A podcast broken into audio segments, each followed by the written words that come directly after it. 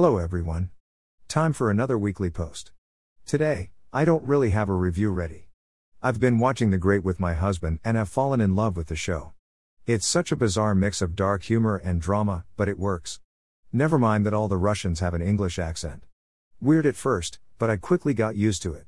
The show caps my Jane Austen binge pretty well since I spent a week watching all the different versions of Emma and Pride and Prejudice, and that includes Clueless and Pride and Prejudice and Zombies. That last one was better than I expected. So, since no review, we'll just move straight into the updates. Westgate is going well, and I've made some wonderful progress this past week. However, before then, my son was in virtual classes, and I was spending a lot of time focused on helping him. I lost a couple weeks of writing time, so I am behind. My goal was to have the manuscript finished and ready for the editor by the end of this month, but I don't think I'm going to make it. I'm still going to shoot for what I can get done, and in the spirit of NaNoWriMo, I will be writing furiously. Ah, the post is so short today when I don't have anything to blab about. I will supplement with a few pics of my latest foster fails. Our whole family couldn't bear to part with these two, so now they will be staying with us forever.